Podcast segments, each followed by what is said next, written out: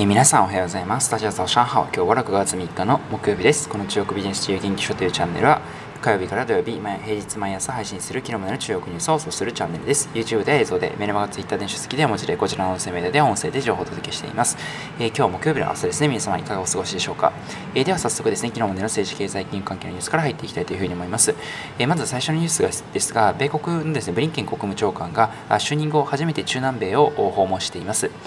中国がですね、今ワクチン外交を広げているエリアでもありますので、そこを牽制するような狙いもあったのではないかというふうに見られています。アメリカもですね、中南米に対してワクチン輸出を積極的にやっていくということが考えを示しています。それから続きまして ダブリューエイチオー がですね、中国製のワクチンにけんめを緊急承認をしました。シノバック製のですね、ワクチンを承認しまして、前回ですね、シノファームという別の会社のですね、ワクチンを承認していましたので、にけんめということになります。それから企業のニュースに移りたいと思います。 Apple がですね、取引先一覧ということで出したものがあるんですけれども、中国のですね、取引先が世界で見た場合一番多いということになりました。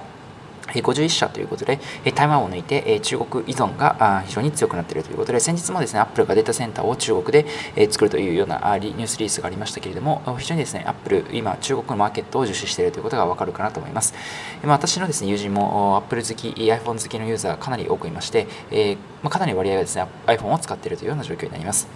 それから続きまして、ソフトバンクが出資しておりますトラックのですね、配車プラットフォームであります、えーユンマンバンという会社があります。こちらがですね、ニューヨークの上場に向けて アイピーオー を申請ということになっています。それから続きまして、ペット用品の イーシー 専門でありますボーチという会社がありまして、こちらですね、私も YouTube で特集したことありますけれども、こちらがですね、だいいちクォーターの決算を発表しまして、売上がひゃくななじゅうさんおくえんということになりました。ただですね、まだ収益化はできていませんで、純損失の状況になっています。損失ベースは約にじゅうごおくということで、前の時よりは少し低くなったんですけれども、まだまだ収益化には課題があるという形になります。それから先ほどお伝えしたですね、ユンマンバンも YouTube の方で動画を特集していますので、ご興味ある方はですね、ご覧いただければと思います。それから続きまして、フォルクスワーゲンのですね、えー中国法人のトップでありますシュテファン シーイーオー と、それからですね、中国の商務部国際貿易交渉代表のユウさんという方がいますが、こちらの方が代表しまして、ドイツと中国のビジネスマンの往来をもっと積極的にやっていくということ、それからフォルクスワーゲンのですね、中国市中国市場における積極的な拡大をしていくというようなことを述べたということに出ています。特に生産拠点の拡大ですとか述べられています。では最後、マーケットを見ていきましょう。野村がですね、買い銘柄を推奨する香港株じゅっしゃというのをリリースしました。具体的にはテンセント、アリババ、ビーワイディー、商々銀行、それからアンタですね、それからハイディラオ、新城発展、それから中国太平保険、それからウェイガオグループ、それから長江和木実業のじゅっしゃということになっています。それから続いてですね、マーケットの昨日反戦指数を振り返っていきたいと思いますけれども、終値は前日比 れいてんごはちパーセント 安の にまんきゅうせんにひゃくきゅうじゅうななてんろくに ポイントで終えています。反戦指数ですね、序盤一時プラス圏に浮上する場面もあったんですけれども、しばらくですね、最近上昇が続いていたということもありまして、利益確定売りで押される流れになったかなというふうに思います。では最後、トレック列見ていきたいと思います。まずですね、反戦指数いちいがジーリーでひゃくななじゅうごばん、自動車ですね ごてんきゅうよんパーセント 上昇、にいが万丈国際ですね、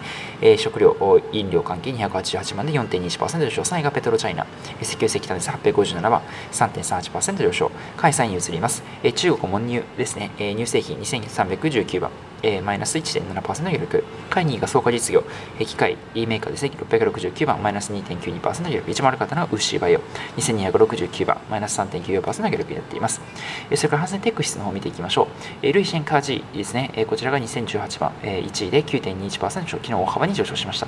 にいがですね、ハイアールですね、家電のハイアールろくせんろっぴゃくきゅうじゅうばん、にてんいちろくパーセント 上昇、さんいがニューオリエンテルオンライン教育ですせんななひゃくきゅうじゅうななばん、いってんろくきゅうパーセント 上昇、かいさんいがウェインボーブですねにせんじゅうさんばん、マイナス よんてんににパーセント 下落、それからかいにいがアーコソーゲームズですね、ゲーム会社きゅうせんきゅうひゃくきゅうじゅうばん、マイナス よんてんにはちパーセント 下落、一番悪かったのがミニマムクラウド、不動産クラウドのミニマムクラウド きゅうてんきゅうまるきゅうばん、マイナス よんてんよんろくパーセント 下落になっています。え今日もですね、様々なニュースをお伝えしましたけれども、え個人的にですね、え今日はお伝えしなかったんですが、昨日のですね、ニュースで、え人民元がですね、今高くなっていて、当局が警戒しているというニュースをお伝えしました。えこちらニュースですね、今日もう少し深掘りしたいと思います。えつい先日、ついいち、にねんまえまでですね、だいたいいちげんじゅうごえんぐらいだったんですけれども、最近ですね、いちげんじゅうななえんぐらいまで、えー、円高つまり円安が進んでいるというような状況になっています。複数要因考えられるんですけれども、一番ですね、中国の国債等の金利が他の先進諸国に比べまして高いということ、特に例えば米国のですね、国債ですとかも今金利が非常にですね、以前に比べると下がっていると思いますが、それは一方ですね、中国は引き続きですね、ある程度の水準感を維持しているということがありますので、各国のですね、機関投資家のマネーが、外資マネーがどんどん中国に入っているということで、元を買うようなニーズが増えているということになります。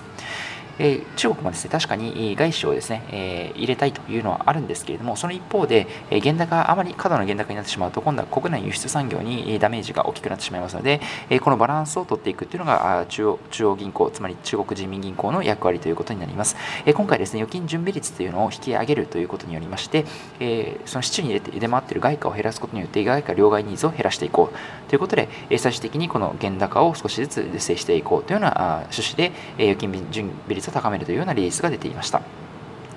今後ですね、海外需要の取り込み、それから国内の輸出産業を育成したいという、このふたつの両者のバランスをどうやって取っていくかということを注目していきたいなというふうに思います。では最後ですね、今日一言中国語ということで、今日は準備率という話をしましたが、準備率中国語で言いますと中ペイリュウというふうに言います。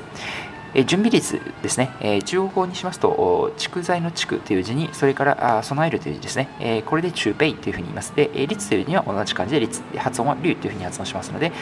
準備率、日本語の準備率は中国語で中ペイリュウというふうになります。今日はこちらの中国語とさせていただきます。こちらの中国ビジネス自由研究所のチャンネルは引き続きこのような形で毎日中国ニュースについて配信していますが、YouTube、メルマガ電子書籍、Twitter 等でも日々情報を配信しております。概要欄の方にリンク貼っておりますので、ご興味の方はぜひ一度ご覧いただけましたらと思います。それでは皆さん、本日も良い一日を。またお会いしましょう。グッドラック中に名俳優、シャーツージェン。